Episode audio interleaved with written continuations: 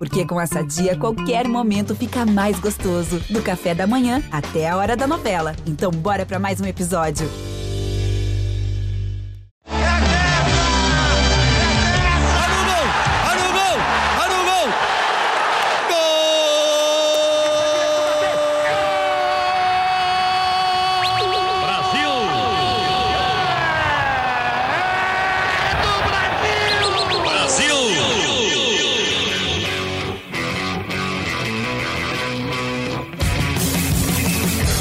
Galera, eu sou Alexandre Losetti, este é o Sexta Estrela, podcast do GE sobre a seleção brasileira masculina de futebol que foi convocada nesta sexta-feira pelo técnico Tite.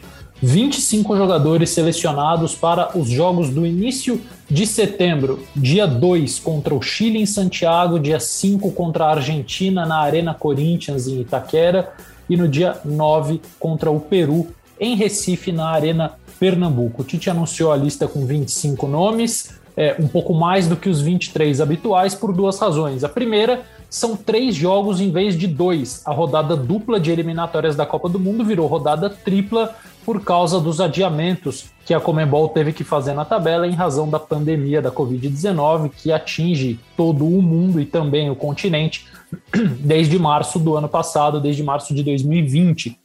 O segundo motivo é que o Fred, volante do Manchester United, está suspenso para o próximo jogo. Então, ele não pode enfrentar o Chile em Santiago, mas estará disponível para os jogos contra Argentina e Peru. Lembrando que os técnicos só podem relacionar 23 jogadores por partida. Isso significa que o Tite vai ter que tirar do banco um jogador contra o Chile, quando ele terá 24, e dois jogadores nas outras partidas, caso os 25 estejam disponíveis é, muito melhor do que eu dizer quem foram os 25 convocados pelo Tite, vamos ouvir o técnico da seleção anunciando a lista. Goleiros: Alisson, Liverpool, Ederson, Manchester City, o Everton, Palmeiras.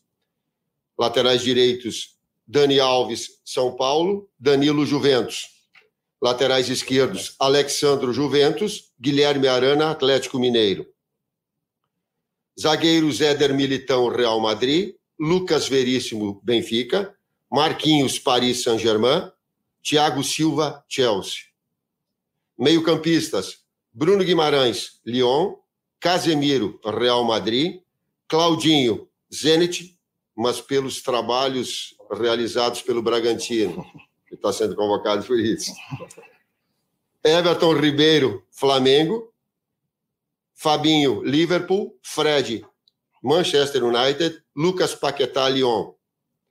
Atacantes: Firmino, Liverpool, Gabriel Barbosa, Flamengo, Gabriel Jesus, City, Matheus Cunha, Hertha Berlim, Neymar, PSG, Rafinha, Leeds United e Richarlison, Everton.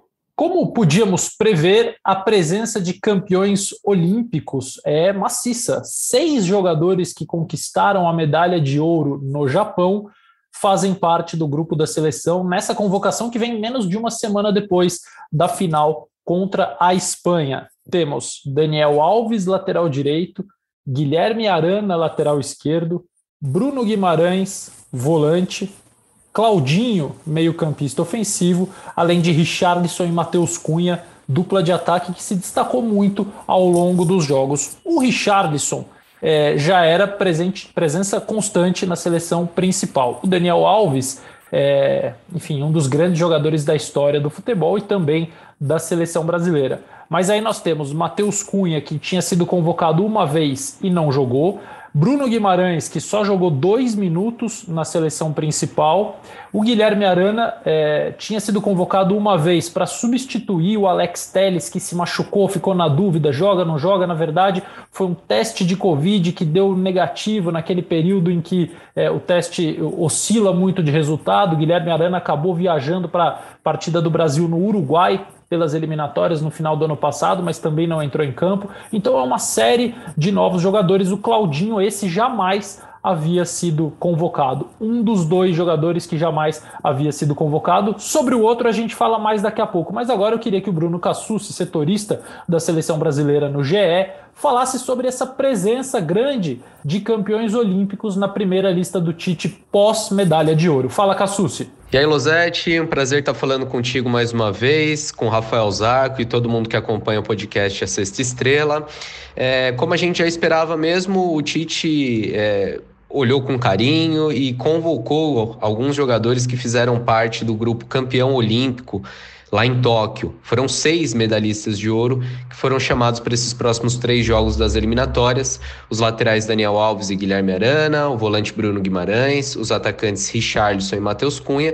E também o Meia Claudinho, que foi uma das principais novidades da convocação é, destes é, jogadores que participaram das Olimpíadas, o único a estrear agora também na seleção principal.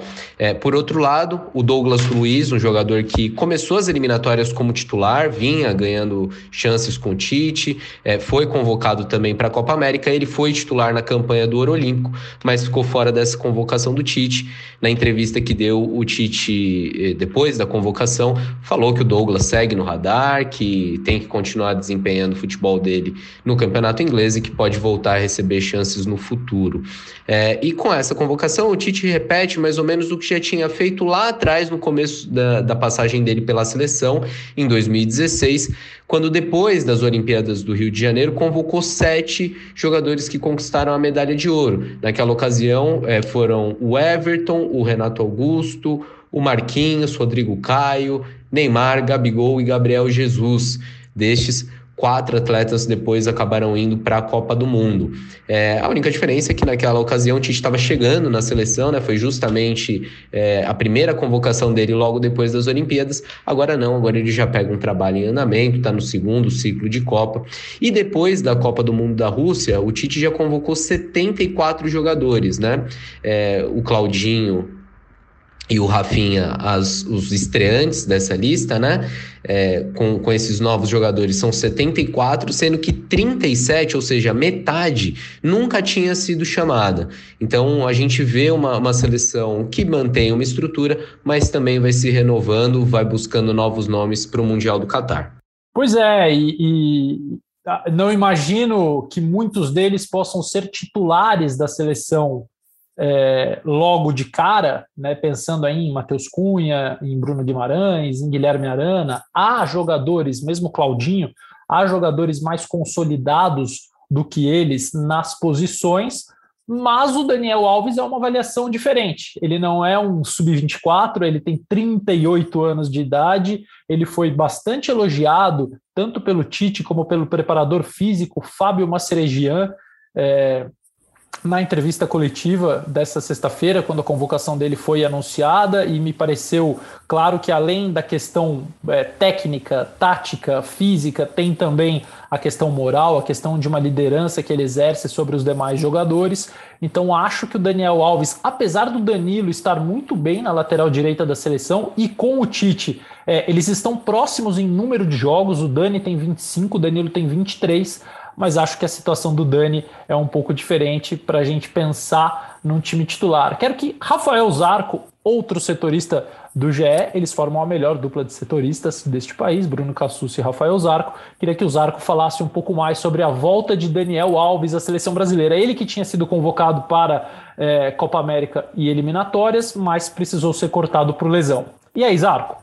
E aí, Losete, Cassucci, nosso Pedro, editor, pintor, todo mundo aí que ouve o o Sexta Estrela. É, a gente volta com Daniel Alves, né? Não era exatamente uma um, algo inesperado, porque ele estava, para quem não lembra, né, chegou a ser convocado antes da Copa América, na, nas eliminatórias, mas logo foi cortado quando se lesiona pelo São Paulo. Na Olimpíada, ele fez, acho que fez uma participação, assim, a meu ver, acho que você pode discutir com com o teu público, tudo. É uma participação boa, sem, sem se lançar tanto ao ataque, sem criar tantas jogadas assim. Eu consigo lembrar algumas jogadas que ele criou, umas bolas, por exemplo, que ele dá para Matheus Cunha, se eu não me engano, no segundo jogo. É, o Cunha acho que não faz o gol, que é aquele jogo que ele perde muitas oportunidades.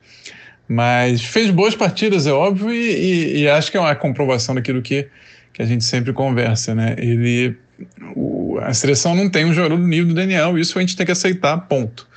Talvez não vai ter nos próximos 20 anos, nos próximos 10 anos, e isso é normal, né? Tem jogadores que marcam época e muita gente pode achar que o Brasil não tem nenhum Cafu, por exemplo. Apesar de que eu acho o Daniel superior ao Cafu, mas isso já é outra polêmica. mas a, a, volta dele também é um sinal de que o Tite confia que é, reforça a confiança de que daqui a um ano e, e dois meses o Daniel vai ter condição de jogar essa Copa do Mundo, de superar as adversidades naturais que um que, que a idade limita, não tem jeito, a idade não é, não é um número só, é, um, é uma é uma questão física. Ele, ele antes conseguia subir e voltar quantas vezes fosse. Agora não, não é a mesma coisa, mas a técnica está ali, né? É, falando, ele, ele consegue consegue executar muitas funções ainda, além de ser um líder, além de ser um cara que ele conhece muito bem, né? É, mas eu gostaria de ver o, o, Emerson com mais chances, talvez não seja agora, mais para frente, mas gostei do, da, das aparições do Emerson na seleção brasileira e eu tenho a impressão que o Tite também mas ele tinha que escolher dois agora, ele preferiu ir nas bolas de segurança dele, que eu entendo muito bem também, porque o Brasil não está longe de estar classificado, óbvio que a situação é muito boa, mas o, Daniel continua sendo um titular em potencial e em status dessa posição no, no time do Tite, né? Bom, e logo é, na sequência do Zarco, eu queria ouvir o Tite e o Fábio Maceregian sobre o Daniel Alves, porque achei é, importante o que eles disseram a respeito do novo, velho lateral direito da seleção brasileira. Falar da qualidade técnica dele é a redundância. Se olhar para todo mundo aqui, a gente vai ter a confirmação do quão qualificado ele é. Da sua experiência, de sua busca de títulos, de novo, eu estou batendo no molhado. Agora, essa capacidade que ele tem de reciclar e está sempre aberto, e nisso na seleção olímpica também estava, a passar e repassar os seus conhecimentos, a ter sempre uma visão otimista e desafiadora de novas conquistas. E o seu comportamento em relação a isso no treinamento, dentro e fora do campo, nos seus cuidados, eles são exemplares. Então não adianta falar muito nisso, tem que agir dessa forma. E ele traduz muito essa liderança no seu comportamento. A forma, a questão física, que o Fábio conhece muito bem e acompanha, que ele é importante nos atletas Sim, e é importante nesses cuidados que nós temos também com o Daniel Alves. É um grande atleta, nós estamos em contato permanente com a Comissão Técnica de São Paulo, nós recebemos dados dele, ele vem apresentando boas performances físicas também, no que tange a resistência, ele esbanja, né, o que tange a força e potência regulares, mas ele melhorou do ano passado para esse ano. Assistimos jogos em loco também, e que corroboram com os dados que nós recebemos do São Paulo Futebol Clube. É, o Daniel Alves, é, ele se encaixa numa busca do Tite por uma seleção mais criativa. Vamos lembrar que é, não é porque ele é lateral direito que a gente tem que pensar nele unicamente nesta função. O Tite sempre achou é, que ele é um lateral meio-campista, um cara que constrói jogo desde a saída de bola, que recebe do goleiro e já começa ali, na origem da jogada, a imprimir uma qualidade diferente, que tem a capacidade de fazer a marcação adversária se mexer. É, ele atrai essa marcação, ele abre um espaço por trás dela para que meio-campistas de fato possam jogar, possam acelerar a, a, a condução e a transição da equipe. Então, ele tem é, apesar de ser um lateral, funções criativas numa seleção que vem perdendo criatividade ao longo do tempo, é, por causa da dificuldade em encontrar substitutos para jogadores como Marcelo e Felipe Luiz, que também eram laterais é, construtores e criativos, como Renato Augusto, como Felipe Coutinho, como William, enfim, caras que participavam, jogavam em várias posições, mas preenchiam muito o meio-campo e faziam com que o Brasil tivesse uma posse de bola de muita qualidade. Então, me parece que a convocação do Daniel Alves é, faz parte desse contexto de entender que, que hoje a seleção tem problemas nessa fase da construção do jogo. E do outro lado, na lateral esquerda, também tivemos uma novidade. Guilherme Arana é, dessa vez convocado na lista original, e essa é a primeira vez que isso acontece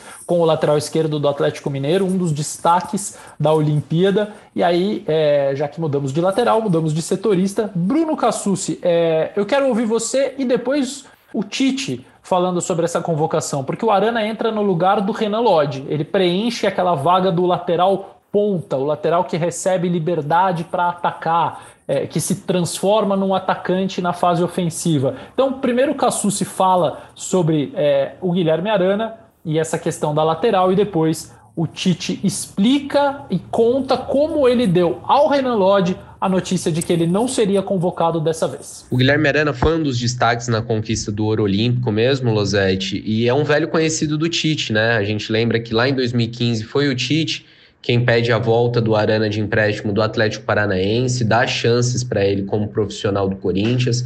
É, depois o Arana se firma rapidamente como titular. É, e, já tinha sido chamado para o Tite para a seleção principal nesse ano, né? A gente lembra que nos jogos contra Venezuela e Uruguai, pelas eliminatórias, o Alex Telles eh, teve um, um, falso positivo para a Covid-19, então, por precaução, o Arana foi convocado, mas acabou não entrando em campo, não tendo chances.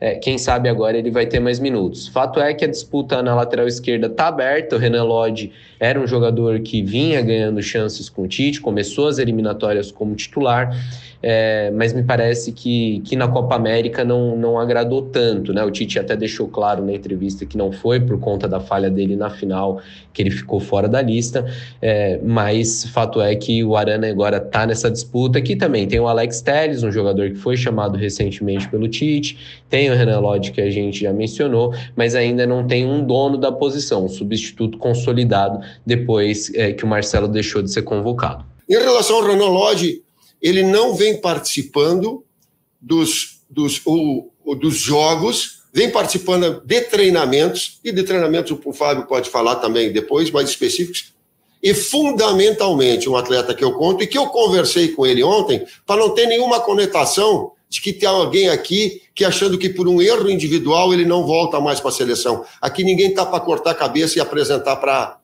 na bandeja para alguém, não. Aqui se assume responsabilidades. Ele é um grande atleta, com um grande caráter, vai estar retomando o seu melhor nível e possivelmente vai estar, ou vai estar concorrendo com os demais para poder estar aqui de volta, porque já mostrou o quão útil e quanto de qualidade tem. Aliás, reconhecido inclusive pela imprensa. Falei que conversei com ele ontem, né? Falei, falei, conversei com ele ontem, porque merece o meu respeito e a ele apenas que eu conversei antes da convocação, dizendo a ele, por vídeo de que ele não seria convocado.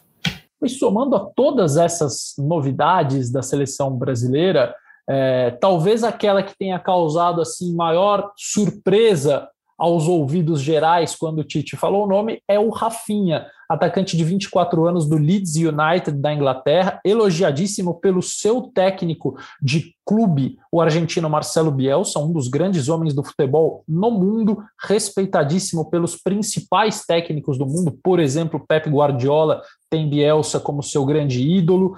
É, o Tite gosta muito do Bielsa e eles já estiveram juntos na CBF numa palestra há alguns anos. Então, é, há até um link para que ele possa pegar informações do Rafinha sobre como extrair é, o melhor futebol desse jogador, que é um atacante de lado.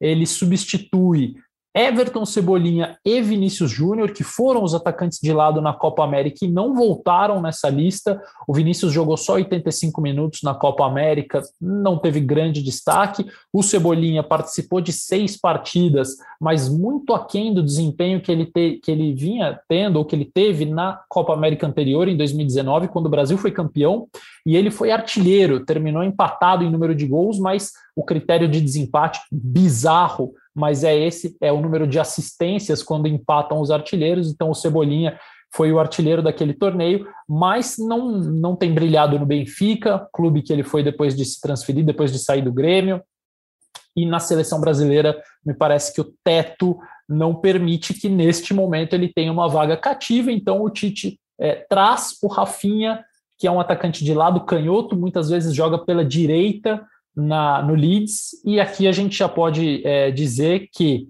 quando ele estiver em campo e o lateral esquerdo for o Guilherme Arana, um lateral ponta, o Rafinha necessariamente vai jogar pelo lado direito.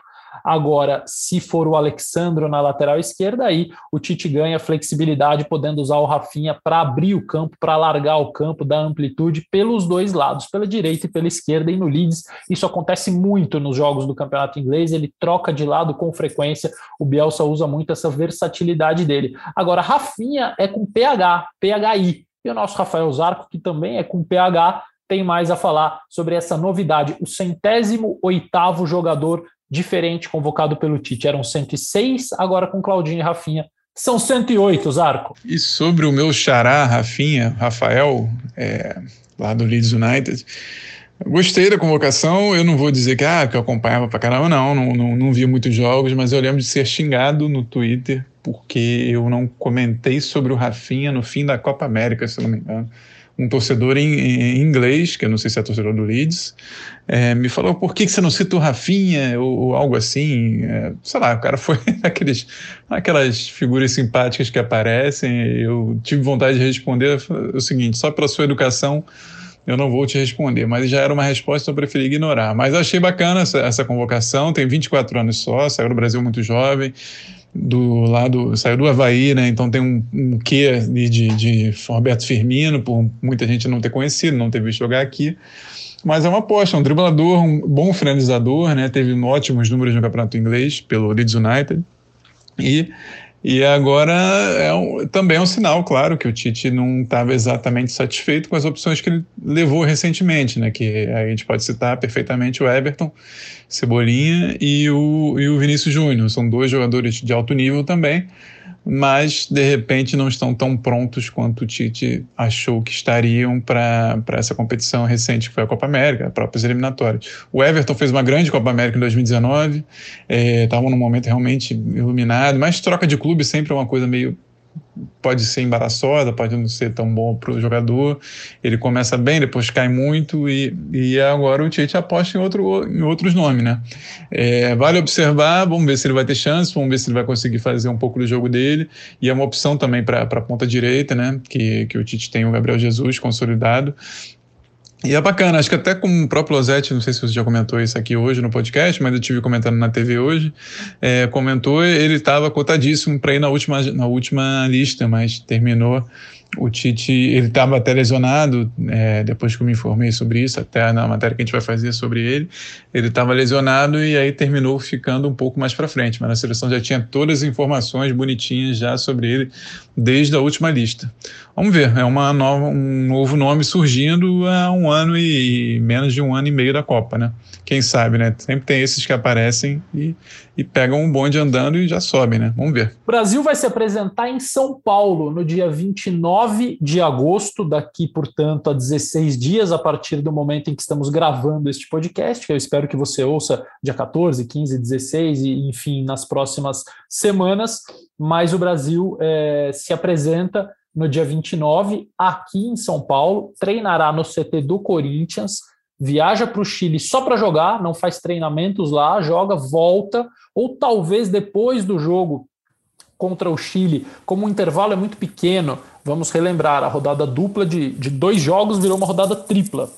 Então o intervalo entre as partidas diminui, o Brasil enfrenta o Chile no dia 2, Dia 3 faz um treino de recuperação para quem jogou e essa atividade pode acontecer lá no Chile. Dia 4, já de novo em São Paulo, o treino da véspera do jogo do dia 5 contra a Argentina na Neoquímica Arena. Lembrando que o gramado do estádio do Corinthians é elogiado por todo mundo que pratica futebol e não é diferente na seleção brasileira, e por isso é, todo mundo fica bastante contente quando pode jogar no estádio do Corinthians. Há elogios para outros gramados, como no Morumbi do São Paulo, a Arena Pernambuco, onde o Brasil vai enfrentar o Peru dia 9. E o Juninho Paulista diz que a intenção é jogar contra o Uruguai em outubro em Manaus. Ele disse isso hoje também na entrevista coletiva. Joga contra a Argentina, continua treinando em São Paulo e vai a Recife para jogar contra o Peru na Arena Pernambuco dia 9. Há uma possibilidade pequena de que o Brasil garanta a classificação para a Copa do Mundo já nesta janela de setembro,